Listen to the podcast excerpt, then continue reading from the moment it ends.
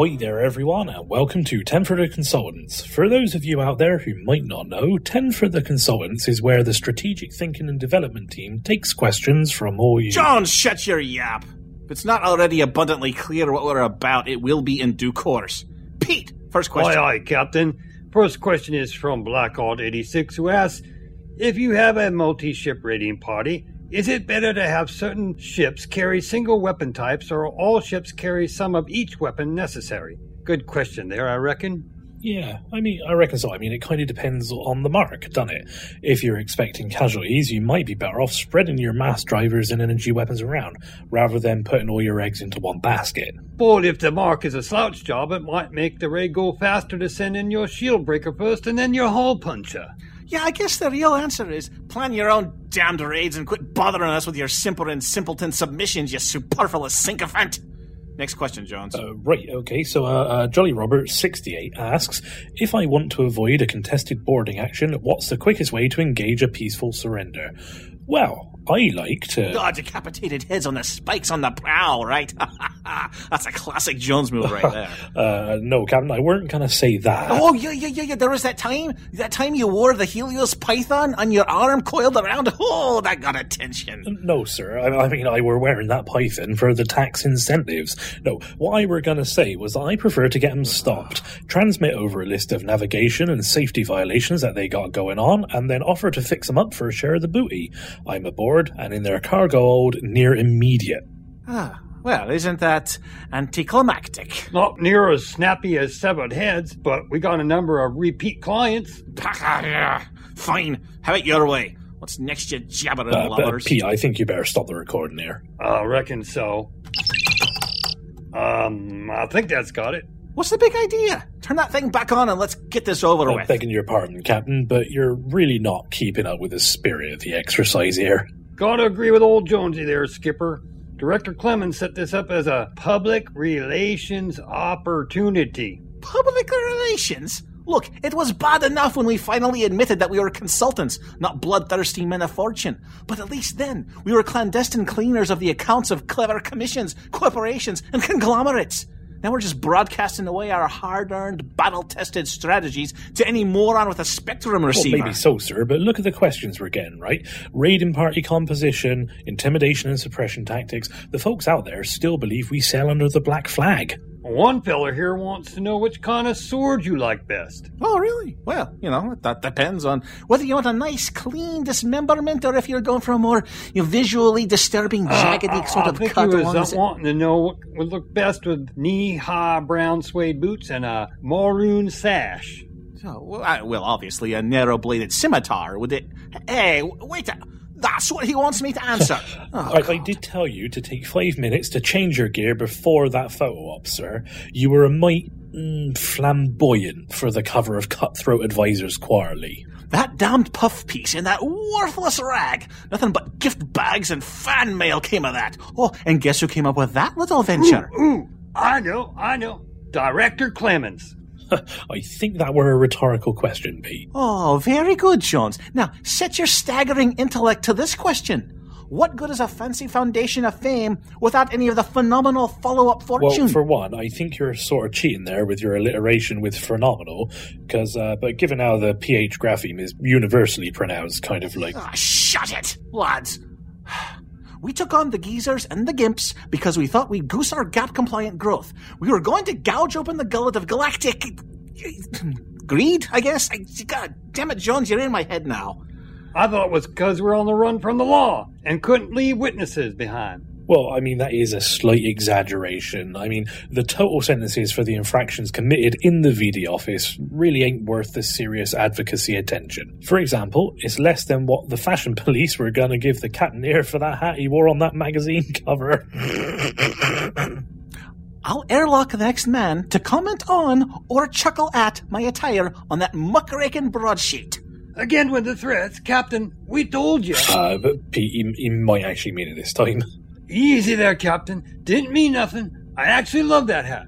I have had it, right up to my adorable antique ascot with the lot of Uh, you. sir, don't be so hasty. Um, you, you see, this was all a part of uh, this was all a part of the director's plan. Yeah, What plan? you know, you know, Pete, the the big plan.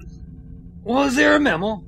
I, I don't remember a memo. Oh, there was a plan. Sure. Um, I, uh, while we were out here in the public eye, creating all kinds of distraction and alibis, uh, the um, the uh, the the old geezers and the office monkeys, they're uh, they're off on a big raid.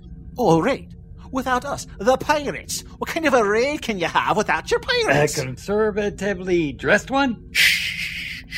Uh, a plausibly deniable one. Ah, while we're out doing this buffoonish barnstorming, they're boldly bounding off with bonanzas of booty. Ha ha! But why wasn't I Well, briefed? now, Captain, we know how grouchy and ill-tempered you get when folks go raiding without you. So, um, so me and Peter told the fellas we'd keep it all a secret. We did? Yep, sure we did. Oh, okay, we did. Oh, well, that's better. Why didn't you say so? I love a good misdirection play. Let's get back to answering these idiotic Um, questions. I'll tell you what, Captain. Why didn't you go take five? And uh, me and Pete here need to reset a bit of the recording gear and uh, maybe possibly edit out a couple of questions about the boots and sash. Oh, sharp thinking, lad. I'll be on the bridge. By Jove, I've never seen the captain so mad. Good thing all this strutting around is part of the plan. Yeah, there is only like one minor problem with the plan, Pete. What's that? I kinda just made it up a minute ago.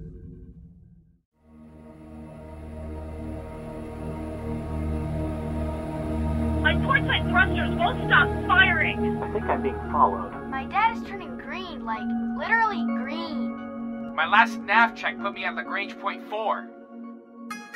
This is Control. Be radio. Keep calm and remain on the guard frequency.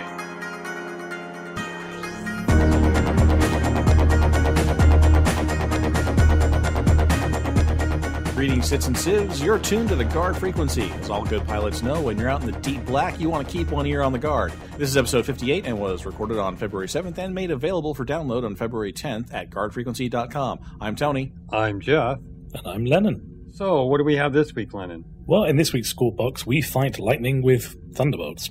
In CIG News, we bring you everything that's happening around the UEE, including our weekly crowdfunding update, January's monthly report, the latest design document all about shields, and we clear up some VD. In this week's Nuggets for Nuggets, we talk all about wheels up systems, and finally, we tune into the feedback loop and let you join in on the conversation. We've added a new feature to our website, guardfrequency.com, a Patreon campaign button. We've got a variety of rewards and backer levels, but essentially, if you know how Kickstarter works, you're most of the way there. Of course, we're happy to share our labor of love with you each week free of charge, but it's nice to get the occasional concrete reminder that folks out there in the verse love listening to the show as much as we love recording it.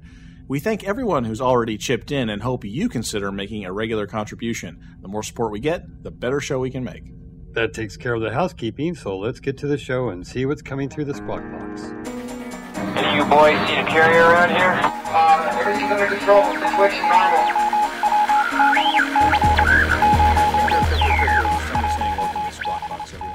You know, one of the big conceits in the Star Citizen universe is that many of us will be flying around in civilianized or retired military space frames that somehow have a few hundred hours of flight left in their weary bones. Sure, they might get you from point A to point B, but you'll have to sink credits into maintenance and upgrades if you want to stay flying.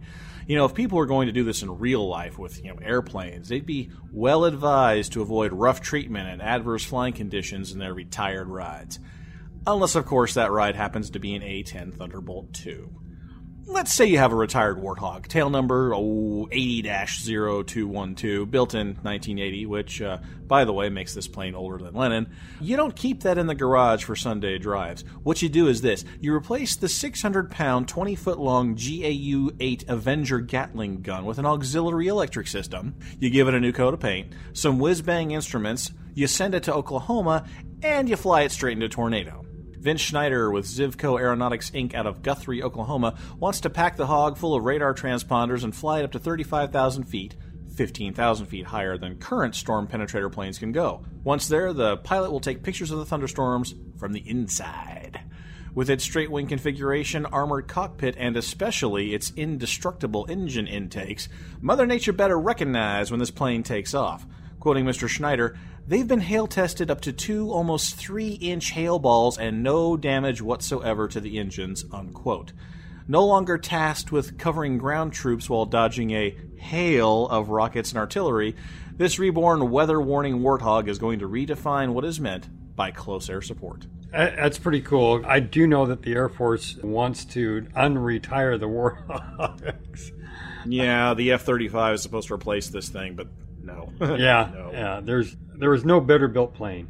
It's ugly, but man, it gets the job done. Ugly. I think it's scary. I think I see one of those coming over the ridge. I'm running. I'm digging ground.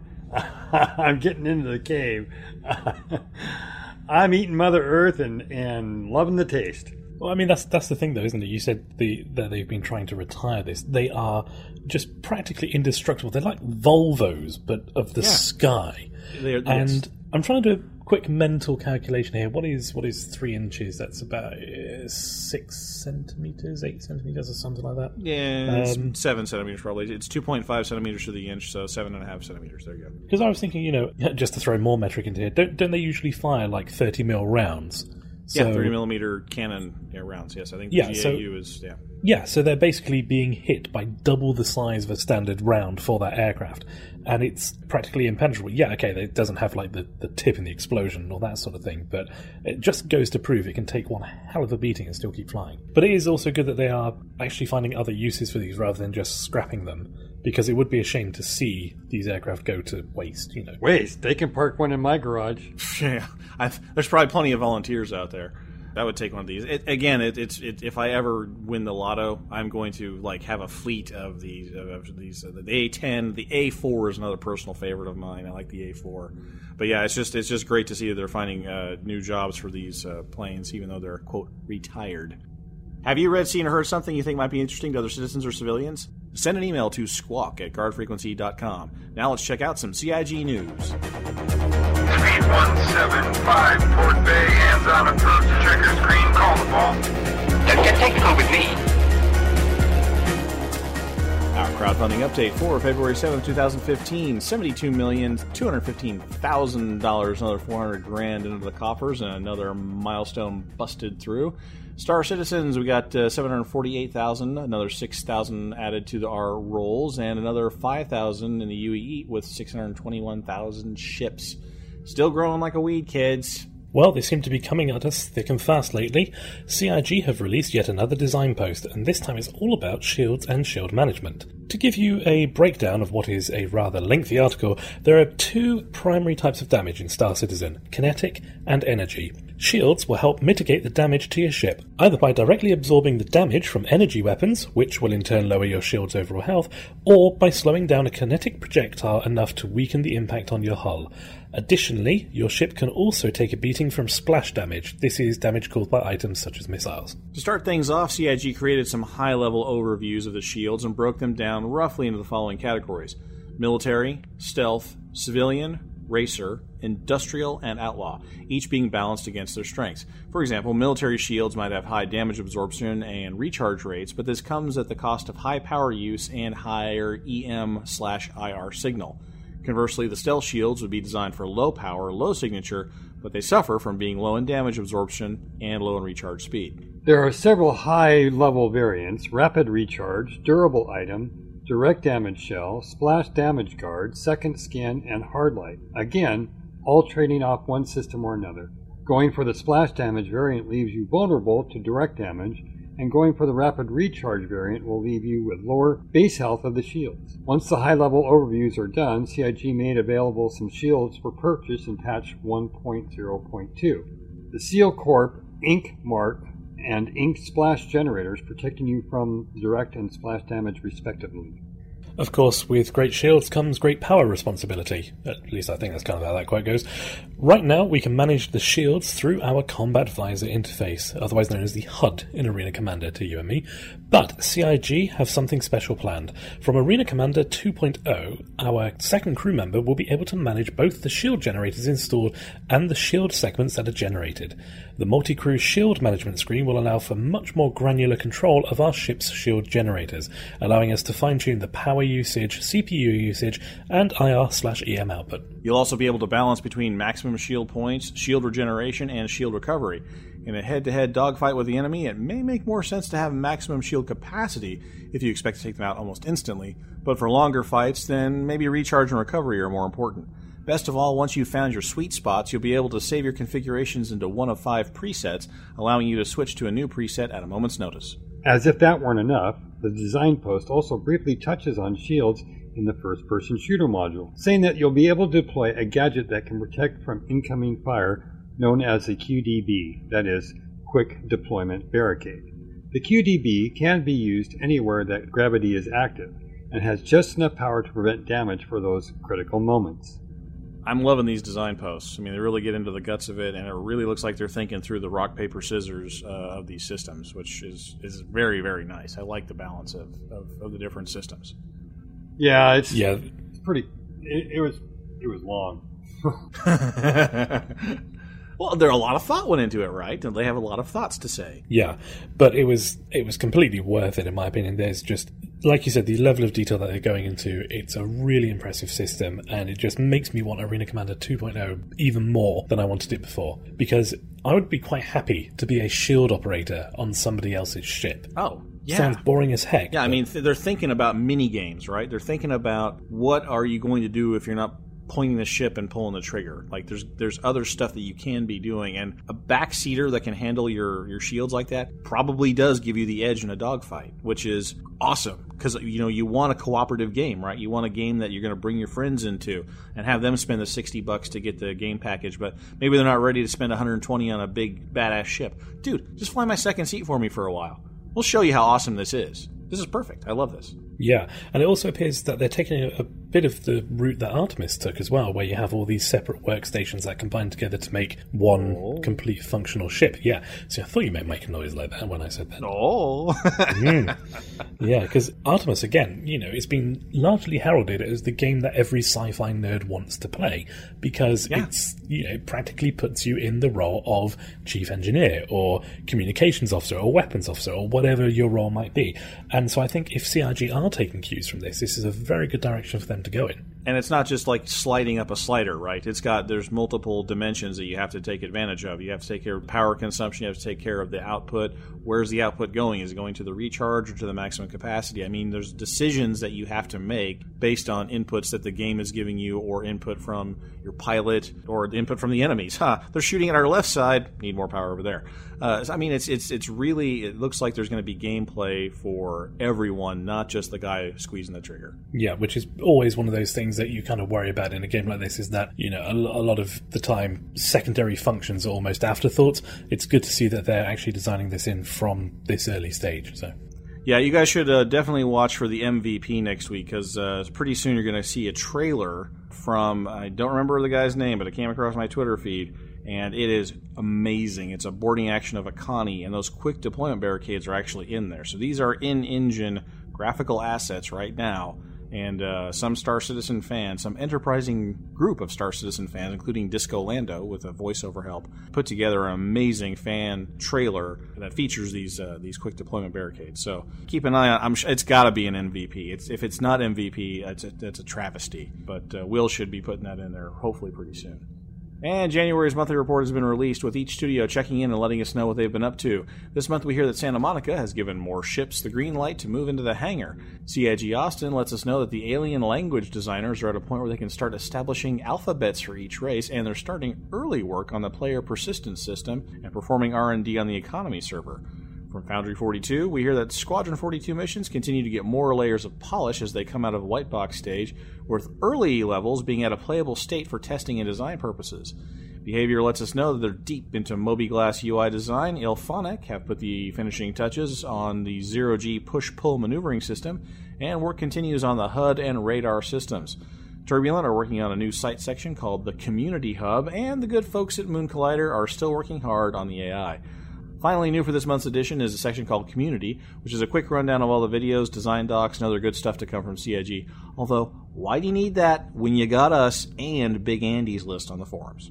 Uh, the alien languages. I am so fascinated with what they're going to come up with for this.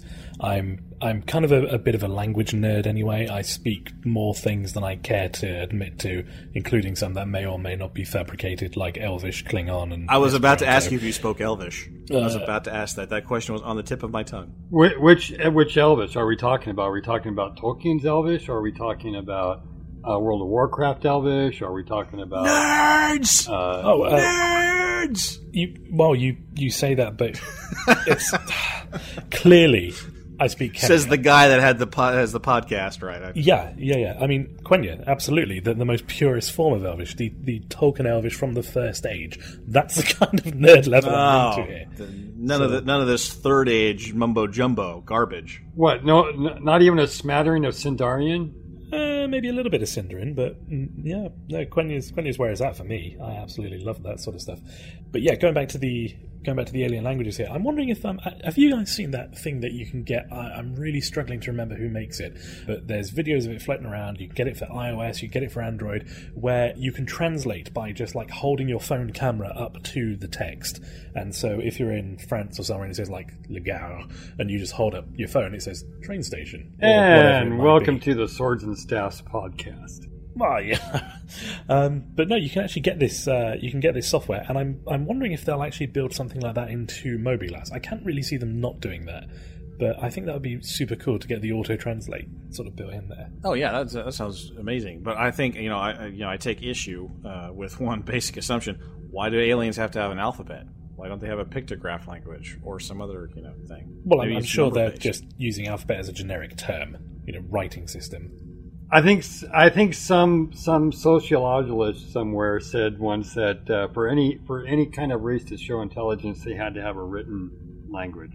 I, I don't think that's quite right, but but I remember reading that somewhere. for any sort of like you know biological entity to pass something down, unless it's some sort of genetic encoding, you've got to be able to make something permanent outside yourself. And so a writing system of some kind would have to be come out.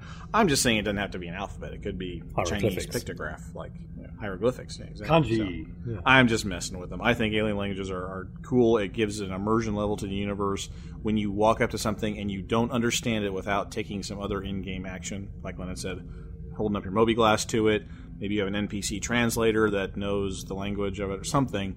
It's a it's a gameplay element. It's another thing you have to do to interact with the universe. Uh, and I think that anything they add to add depth and immersion to the game, thumbs up, go for it. Spend the money and resources on it to definitely do that. I was also uh, quite pleased to hear about these Squadron 42 levels being at a playable state for testing and design purposes. Is it possible to go back to the January episode, the January 1st sort of time frame? I might need to readjust my expectations. Maybe they are going to get it out in their projected time rather than just at the six months later stage like we seem to peg them with.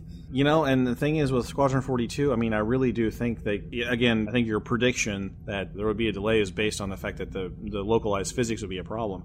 I think in the single player story, you get around that by simply tying people down to their seats if you really had to. And so I think Squadron 42 is going to hit the mark. I hope so, but time will tell. Uh, to, to borrow a phrase that I love that you spat out once, uh, I guess at the end of the year we'll see who was right and who was stupid. And finally, a little bit of clarification. A lot of people have been wondering lately, what's the deal with buying guns on the VD store? I've wondered that myself. Are we supposed to be testing them?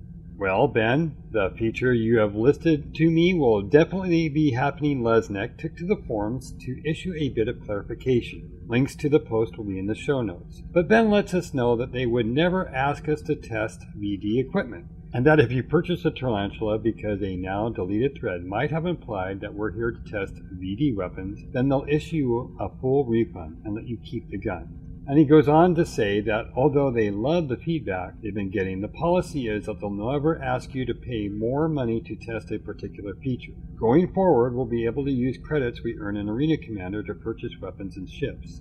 This change will be coming soon. They've started the process to allow players to melt their VD store purchases, much like you can do with ships. Although there are some logistical challenges, they're mostly done, and this too will be coming soon. Ben then finishes by saying that a lot of people might see Arena Commander as pay to win, and this came as a surprise to all at CIG, as in their minds, Arena Commander is the testbed for a persistent universe and not a game in and of itself. Well, we knew that already. I mean, come on. Well, there's a lot of inconsistency with what we've been told about Arena Commander, why we've got the VD store, what we're supposed to be purchasing, what we're supposed to be testing. Because on one hand, they're saying things like, we will never make you pay additional money to test features, and then they follow it up with, but we're having a ship sale. You know, so surely they are, by getting us to pay for those additional ships, making us pay for features to test. On the other hand, they say things like Arena Commander is not a game in and of itself, it's a testbed for the persistent universe. And yet, Chris in 10 for the Chairman has gone on and said, you know, this is a full featured game along the lines of World of Tanks. We're aiming to create it as a full game that you can experience. And this then sort of then brings up another question to me, which is if they don't intend for you to purchase the guns to test, then why are they there? Are they there for us to buy for the persistent universe? Which we know that's not correct because they're going to be resetting the UEC and giving us all everything back. So surely the only reason that they exist is either one, to defeat the opposition, which makes it pay to win, two, for testing, which they've said it's not. So in which case, why even have it or why charge us for it? I just don't get what their message you're, is. You're, you're, you're confusing the situation, I think. From my understanding, and from what I've gathered from being here from the beginning, is that Arena Commander is, will, will continue to be a simulator within the game. And that. Yes. That's going to have that, that will be a simulator in the persistent universe, yes. Right. Okay, so if I, if I can just stop and just tackle this one thing at a time, because it might lead into what you're saying next, but if not, I'll just shut up and we'll cut this part. Um, if if it is a simulator, why are they allowing you to purchase weapons with real currency now? Because I think that's the only system they have in place. That's why they're bringing in the re- uh, Arena Commander dollar. Well, no, they could just put it as zero cost weapons. I, I, I, I think maybe it's almost as if they really don't know what they're doing and they're making it up as they go along because no one's ever done this before. Yeah, no, that's fine. I think that's what it is. Yeah, no, and I, as and as the back end of the system grows, and as they're able to do more things with the transactions, and and as the logistics uh, of the uh, of the not only the back end server but the front end, you know how you interact with the game are more fleshed out. They're able to do things that more closely align with the ideal of Arena Commander being an in-universe persistent simulator, not an in-universe persistent ship that you would fly around in the, in the universe. I think is I think we're getting these capabilities, you know, sort of built in organically as the company itself finishes projects and meets deadlines. That's my read on the situation. Is that they before now they were not capable of doing the thing that they really wanted to do, which is let you earn these arena commander credits in the game and test the stuff in the simulator to see if you wanted to buy it in the quote persistent universe once that capability is finally ironed out. And they've always said that if you're buying weapons in the store, you're just additional pledging. You're just helping support the game more. Oh, and by the way, as thanks for pledging more money, here's some crazy thing we just rolled off the press. Okay, I kind of get that, but with the pledging of additional money, maybe it just wasn't necessarily made clear. I mean, I have purchased things off the VD store with real life money. I did it fully expecting that I would never see that money again. It would get absorbed. I may not even end up with the weapons come the end of it. You know, I purely did it because I wanted to see what an Omnisky would look like on a Mustang. That was the only reason that I went through and did it. Yeah, okay. At first, the only thing I purchased was hangar items early on, and we've gotten a little bit crazy with the weapons. I don't know if the weapons were in there at the beginning or not, but my understanding of the VD store was to be, you know, those little accoutrements that people like, you know, like pets and and bling and and whatnot. I don't know why the weapons are the way they are. Yeah, it's it's that it's that MMO argument, you know, and, and the things in the cash store are they, you know, simply non-game impact bling, as Jeff said, or is it something with functionality that could give a, you a potential advantage over a rival who does not want to spend cash or can't afford to spend cash? It's that it's that creep that kind of comes along in that it, as soon as you open up the microtransaction genie, as soon as you open, you know, as soon as you rub that lamp, the genie pops out, and all of a sudden you have these problems. I think they're trying to stuff the genie back in the box which is hard to do. I mean, there's just no way around that. I'm going to just watch them make the attempt because if the weapons are going to stay in the VD store and they're still going to take pledge money for them, and yet you can also earn them in the game as Arena Commander uh, credits are going to be dispensed, I'm very curious to see what happens with those pledges. Do people still buy them in the VD store just so they can earn them immediately, and therefore it's more of a time versus play thing? which is supposed to be what the idea is already. Some people with money versus people with time. I'll buy it from the VD store because I don't want to earn the Arena Commander credits. Huh? I mean, I think that's where they want to get eventually anyway, but we're just ramping up to their technical ability to be able to do that. And I think that's where we're at now. But at the same time, they're not helping their situation because, as we've just gone through the design doc They have Shields, no idea what they're doing, Lennon. They have not a clue. But Ben has gone on the forums and said, Oh, we never intended you to pay for testing it. By the way, in a completely different post, we've also gone and put more items in there that you can buy but not test. And it's, you know, to use the stuffing the genie back in the box metaphor, that's fine. They're trying to stuff it in one end, but somebody's opening it up at the other. And yeah, they Which will have to be a- clarified in another post because, I mean, again, this is new territory for everybody. They have no idea what they're doing and they're making it up as they go. They're going to get a lot of slack from me just because of that. Right, but at the same time, they could look at other industry examples of free to play games, Yes. um, which is what we call it. And I can understand how, in their minds, they were always seeing this as a test bed. But Yeah. at the other side, I can see the player's perception of this is a completed game. You know, it's full of polish. We can buy ships, we can buy weapons, we've got leaderboards. What more do you need for a competitive arena experience? It's almost as if people are having a real tough time discerning what uh, stage this game is in. Is it alpha? Is Yeah, it beta? Is it alpha? a Is it release? beta? It's like all the lines are blurred and none of the vocabulary makes any sense, and the nomenclature is just all out of whack. I, I just think that o- overall, it's just because that there's quite a bit of inconsistency between, like you said, what phase we're in, what the game is actually supposed to be. Okay, to rehash old ground here, if this is the alpha or the pre pre pre alpha or the beta or whatever you want to call it, i.e., not release stage, then surely everything that we're doing should be testing. Yes. So Isn't that what we have already, though? I mean, really, we've got great communication from the devs. We get regular patches. We got a game we're playing. I mean, really, what more can we ask for? There's really no no out. If, I, I don't understand this pay to win because there's no winning in this game. I mean, if you really care about the leaderboards that much, you know, fine. I don't. Well, if you care about the leaderboards that much, you're spending all your money on the, the weapons that you think will give you the greatest advantage. And that's great. If you enjoy that sort of thing, awesome, go for it. Uh, you're contributing to making the game better, faster, and you're getting your hands on the latest thing off the presses, whether they're balanced and tested and all the bugs are ironed out or not. Great, have fun with it. If maybe you're you're not that guy and you, you're waiting for this Arena Commander credit system to roll out, and then as you play the game, then you'll pick and choose which things you want to test based on your gameplay time. This is where they start rolling out the time versus money uh, relationship, and they start to figure out well, our most insistent, demanding, immediate gratification people are willing to spend X amount of dollars for a weapon now, and our more casual players or the people that have you know the, you know uh, want to take a little slower pace. It takes them a long time, and they're very picky and choosy about the weapons they have. I think they're going to start gathering data on their customer base based on this new iteration, based on this new capability that they're putting into the back end that up until now they did not have. So, Well, I think all of this could Yeah. probably be answered by one simple question: Hmm.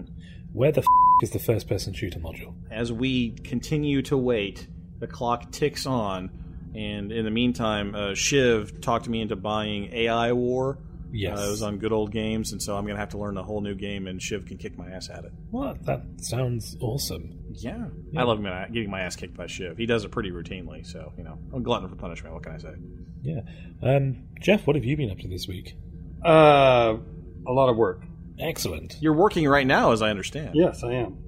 I'm kind of distracted because I'm being asked a lot of stuff. Oh, well, we'll quit asking you questions and talking to you as you're like a host on the show or something. Sorry.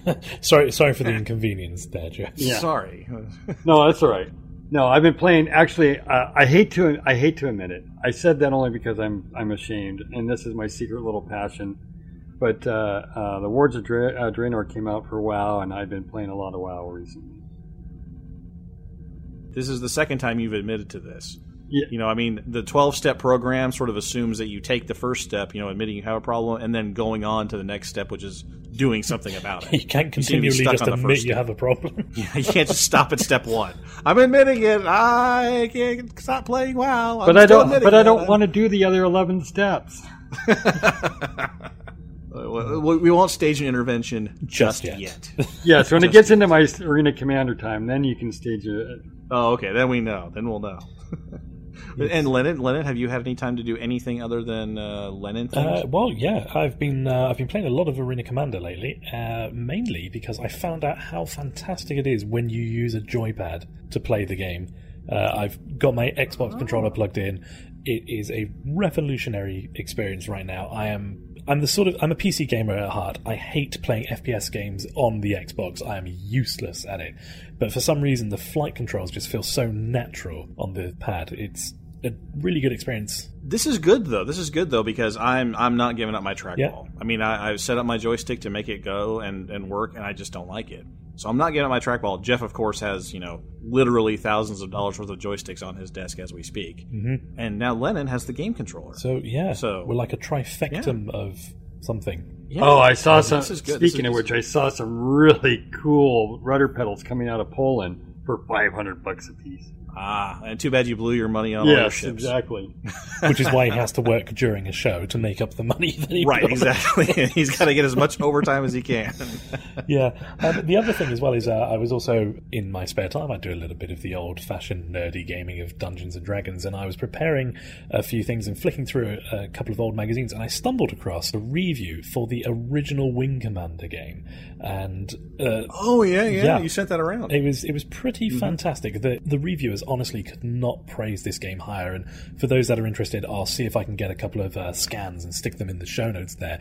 Interestingly, it was the rating system that they were using was a star system. Uh, zero stars being terrible, five stars being really good. This was the only game to ever be awarded six stars. And the the summary line was: If you want to own the finest PC slash MS DOS game in existence, you need to buy this now. And more crucially, or at least I feel, a lot of people were com- uh, have been, you know, saying about how expensive things like Star Citizen are if you want to get the decent ships.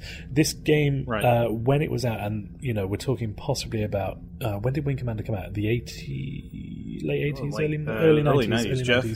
ninety two. Early '90s, right? Early nineties, and it and it cost a. wh- I know because I bought it, and it cost a whopping sixty nine dollars. It did indeed, and that is what is written on this article. It's like retail price sixty nine dollars, and that was early nineties. Compare that to today, you can get such a great experience by just investing all that money in a Mustang and a couple of Omni Skies.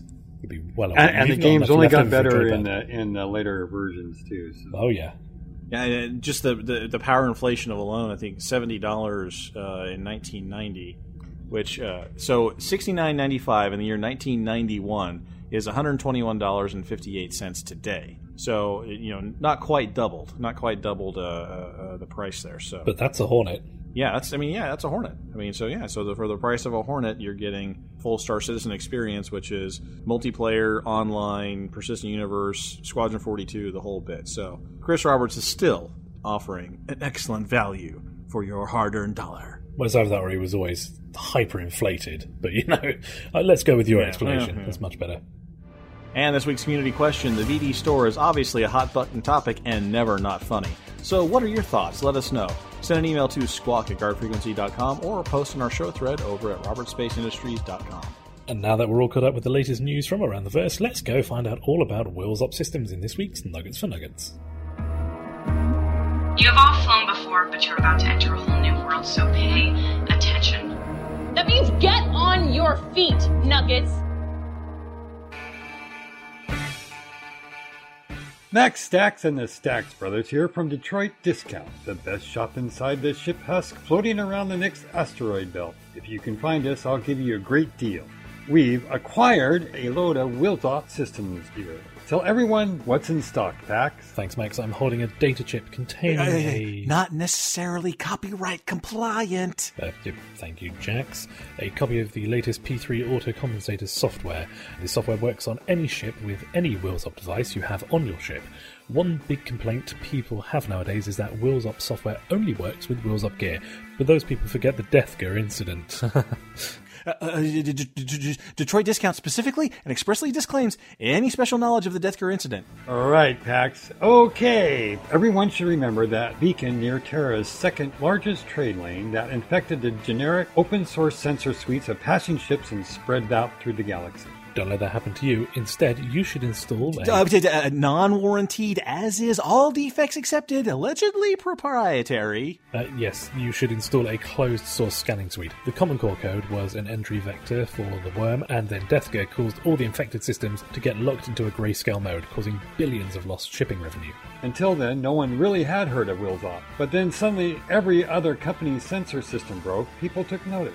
Better security measures on those open systems should prevent anything like Deathgear attack from happening again. But the damage to their reputations was done. Some people accuse WillsOp of being behind the incident, but around the shop, we think it was Drake. The, the opinions expressed by Max are not necessarily representative of Detroit Discount, its shareholders, officers, or directors. Yeah. Oh, I've had fun messing with the gear on a Drake.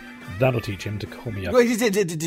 Detroit Discount does not advise or condone alteration or modification of OEM systems nor pursuit of vendettas against OEM suppliers. Anyways, the P3 software. This allows for passive tracking of 512 ships, with active locks on three ships.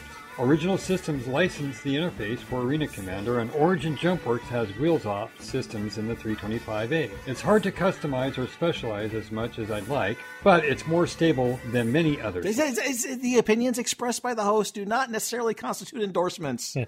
If you've got an F7 Hornet, we've got some long look radar systems you can install. It's the same as you'd find in an F7AR Hornet tracker. There's nothing quite like some military grade gear to give you the ability to scrutinize dozens of different things in a system. But if the UEE asks where you've got it, we'd be obliged if you would uh, uh, lose the receipt. Yeah, I- you know, not all equipment and software sold by Detroit Discount is certified TDD compliant, so you install at your own risk. That's, yeah, okay, that's right. Come on to Detroit Discount if you want to pay less and don't want to ask a lot of questions. We might be tough to find in the Nyx asteroid belt for the first time customer, but come get some scanner gear and software. And next time it'll be easier to find a great steal. Ah, Steal in this context is used purely metaphorically, as all products are believed to be acquired legally, but but, but, not, but not guaranteed to be so. Uh, uh, Buyer assumes all liability for product origin. Detroit Discount. It'll probably work. Void or prohibited. Are you new to the verse and need a bit of advice? Is there a nugget of lore some Cit or Civ taught you that we all should know? Let us know by dropping us an email to squawk at guardfrequency.com. But for now, let's tune into the feedback loop and let you join in on the conversation. Okay, buddy, what's on your mind? We're all friendlies! So let's just be friendly! Some say he can cleft a flying arrow in twain with an offhand glance, and he uses the missing scale from Smaug's torso as a tea saucer. But all we know is that he's called the Shiv, and he put together this week's feedback in a new topical format. Same great ingredients, tasty new recipe. We got a lot of feedback this week, so we're going to try to distill it down to make room for as many people as possible. Let's talk first about Arena Commander credits. This was our community question last week. Kinitsu says Arena Commander credits renting, otherwise, people could do nothing but AC. Osteron says if they're hoping to make Arena Commander a robust esports vehicle, I think they have to make the credits go towards rentals, otherwise, invariably, people will isolate a few premium loadouts and everyone will just purchase those. Seolian, as a sub, we should be given a little bonus in the rental market in AC. Earning ships to use in AC only should be based on skill and time in AC, with a plus up for subs, and should be temporarily based on the amount of credits you spend for it. Nothing should be permanent in AC as it is a simulator and should be reset, adjusted, manipulated as CIG and the player sees fit. Amontillado says, First of all, love Casey. That was a great job. Oh, thanks so much. Uh, for those of you who are young, my nuggets last week was Casey Kasem, renowned radio announcer from the 70s, 80s, 90s. Uh, allowing us to earn gear and or ships for AC and the FPS module is a terrific and long overdue move. I prefer they allow us to purchase the sim assets rather than rent them. Renting might help protect backers' previous investments more, but it seems to me to carry a great deal of overhead, such as repetitive shopping. I think the experience would be much better having a separate Arena Commander inventory. Length writes in and says, I definitely want Arcom unlocks to be permanent because the Arena Commander credits represent a time invested by players, and there's no good reason to make them temporary. They don't carry over into the persistent universe, and they serve no other purpose than to provide training and entertainment. Forcing people to recertify in their favorite build when they've been traveling the verse instead of playing Arcom will drive a segment of the audience away from the simulator. Is that the intention? Dryzu says, I feel that the Arena Commander credits are a good idea. For now, allowing us to bank credits, shop, and upgrade your ships will only make the AC module more fun and get us closer to feeling like the persistent universe. As for renting ships, there is a dilemma. Would simply renting ships trivialize the ships purchased by players through CIG? Players may be rightly upset over this. On the other hand, it would entice new players to purchase those ships and packages from CIG after renting them. Well, a lot of good feedback on this Yes. one. So I think there's two streams here, and we'll take them maybe one at a time. One is renting versus buying, and one is pay to win sort of discussion we were having earlier about the weapons. So, guys, it's on balance, what do you think? Renting versus buying? Jeff, go. Uh, I don't know. You know, Arena Commander is a simulator. I, I think they should just give us what they need to test and have done with it. Once it's unlocked in Arena Commander, it's just unlocked, Yeah. right? It's testing. It's a game within a game. And once you unlock Mario's special super wings on the Mario Kart, you just always have them to play with, right? Yeah, I, I quite liked the idea of what Amontillado had of the separate Arena Commander inventory. I think that if you were to use the Arena Commander credits to rent Arena Commander ships, keep it as a separate thing from the persistent universe, obviously, then that way you're not going to overlap people who've pledged money and it keeps it all separate and everybody's all nice and friendly and all that sort of thing. Um, at the same time, though, one thing that has come up in other games, um, I'm looking particularly at Star Trek Online for this, they didn't like people testing ships on their test server because they found a lot of people would get the ships, test it, and then decide that actually they didn't like it and didn't want to buy it. So, do you think that being able to test the ships in Arena Commander would ultimately impact pledge amounts, or would it actually benefit it in the fact that people will figure out what they don't like and therefore, conversely, what they do like, and will still spend money just on the things that they want rather than just buying ship after ship after ship? You know, I think that depends on again, like Jeff's point was, what the whole point of Arena Commander is. If the Arena Commander is a sales leader, then the whole Star Trek Online problem could become a problem. You know, why let them test it and then decide they don't like it and then not buy it? But I think the problem is solved by saying, look, Arena Commander is a test bed, and if people are going to invest lots of time into the game, I think they sort of owe those testers the ability to decide what they don't like because if you work at it, you know, if you provide lots of shots fired and lots of you know connecting to the networks and ping tests and whatever it is they're you know culling from the user data, I think they sort of owe you the opportunity to decide I don't like that big ship. I much like a smaller ship. So I mean, I, I, think it's a trade.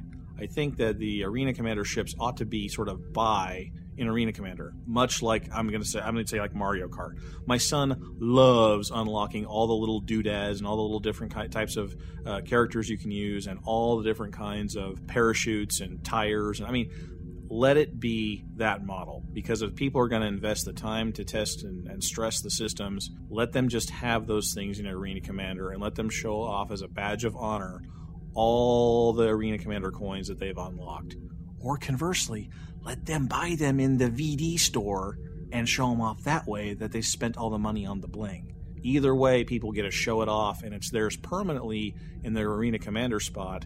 And then don't let any of this transfer into the persistent universe because that is where you actually are going to have to spend time and risk to earn the bling. And that's, I think, the big thing. Here in Arena Commander, there's no risk. It's just you go play and stuff blows up and falls off and you hit the reset button, you're done. But in the persistent universe, the bling and the skins and the equipment and the gear represent game time and value at risk uh, of your ship and of your death clock and all that other kind of stuff. And we sort of isolated the next group of feedback here about our griefers discussion. Osteron says, I like Tony's prison planet mechanic with the tedious missions slash time ban. However, I think the reason there isn't a lot of effort being put toward a solid griefing deterrence mechanic is something Lennon touched upon. Most griefers, as soon as they encounter a mechanic in game that legitimately locks them down, will ditch their current character and create another one. There's no real way I can think of to combat that, so I can't fault CIG for not devoting a lot of time on anti griefing measures.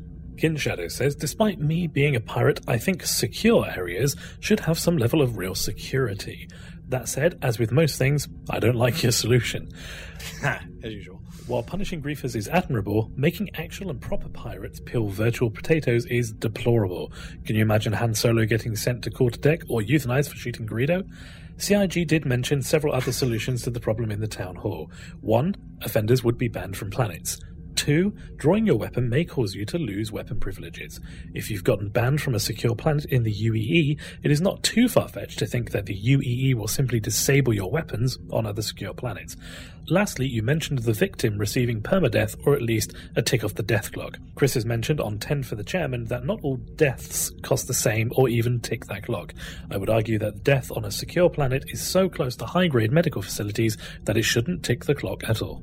Stark Reality says, I think going around killing people on Terra would probably get you locked out from the landing on that planet again. as well as lowering your rep with any other Terra friendly planets and the UEE.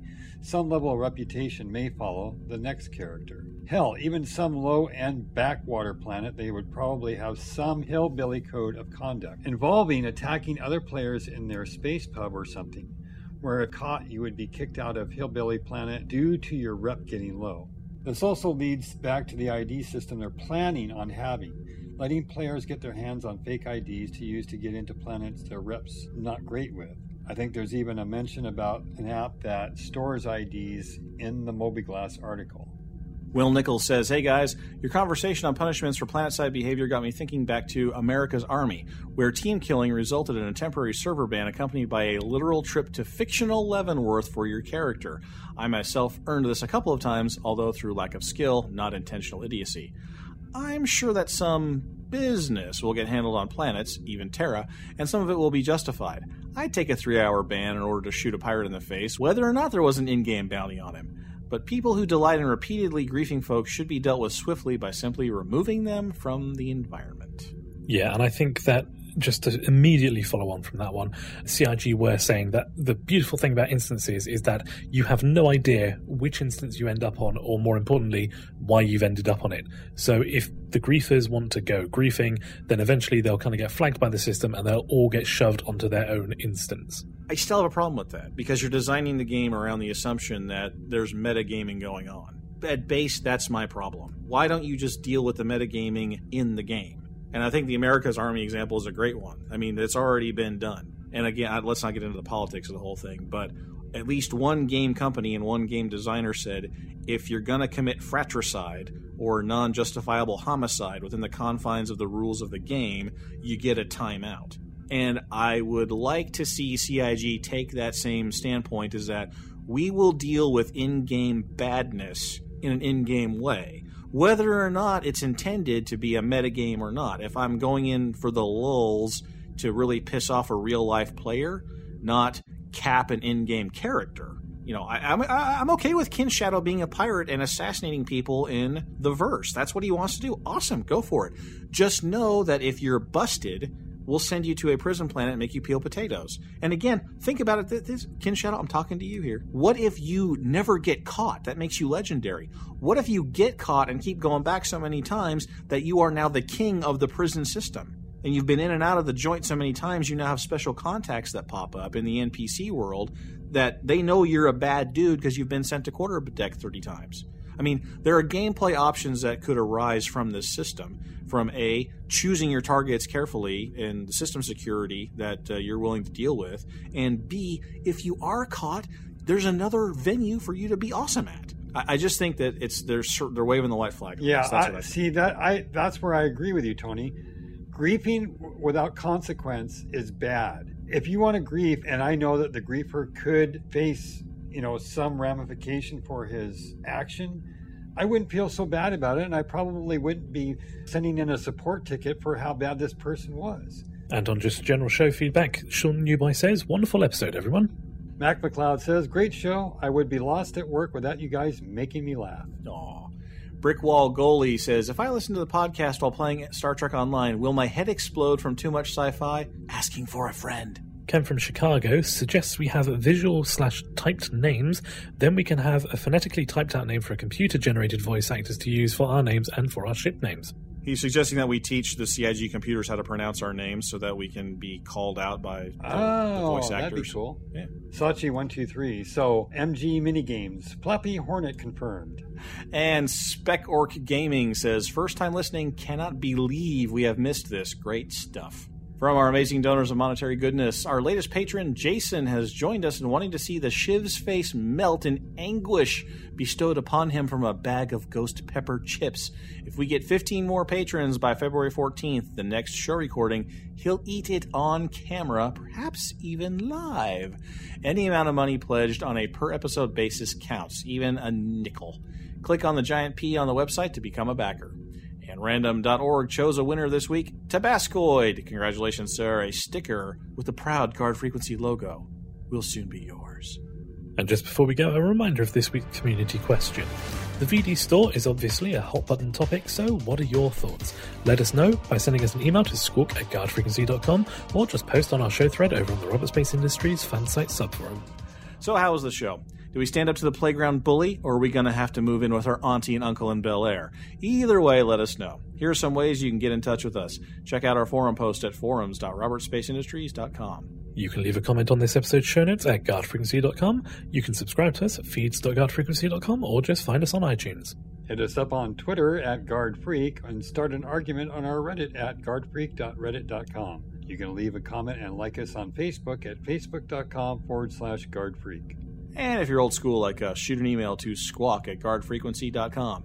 Your feedback is an important part of what we do here every week, so please take a minute, tell us what's on your mind. And that'll bring us to the end of episode 58 of Guard Frequency. We'll be back with episode 59 on February 17th, so be sure to keep an eye out for our shows over at guardfrequency.com or the official Robert Space Industries fan site subforum. Please send us your feedback about the show. Aside from all the ways we just ran down, you can also use the contact form on our website. And all the details for all the ways you can get in touch with us will be found in the show notes. Do you like what we do? Do you want to come and help us make the best damn Space Sim podcast ever? If so, just send a note to squawk at guardfrequency.com. And if you just can't get enough spaceship podcasting, then you should check out our sister production, Priority One. They cover Star Trek Online and the greatest Star Trek universe. Just head on over to PriorityOnePodcast.com. Are you looking for a friendly wingman or two? Check out our organization, Guard Frequency Response, at the official RSI website, robertspaceindustries.com forward slash orgs forward slash guard freak. And if you're not doing anything Saturday nights, then you should join us live at guardfrequency.com forward slash live. We start recording around 8.30 Central or so, and that's Sundays at 2.30 a.m. GMT.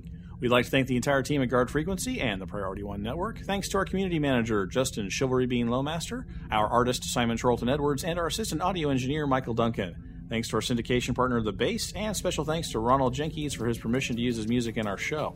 Visit ronaldjenkins.com for more of his work, including his latest release, Alphanumeric. But above all, we want to thank you folks for tuning in. If no one's listening out there, the deep black gets pretty lonely. Reduce thrust.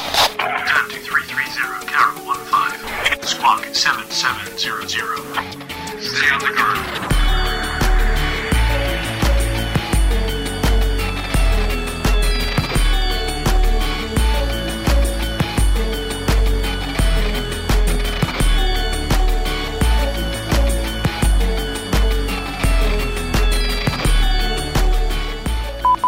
Is episode 58 and was recorded on February 7th and made available for. We thank everybody who's already. that was my cheesecake from earlier. Apologize. We thank everyone who's. That was just me being tired and out of sorts.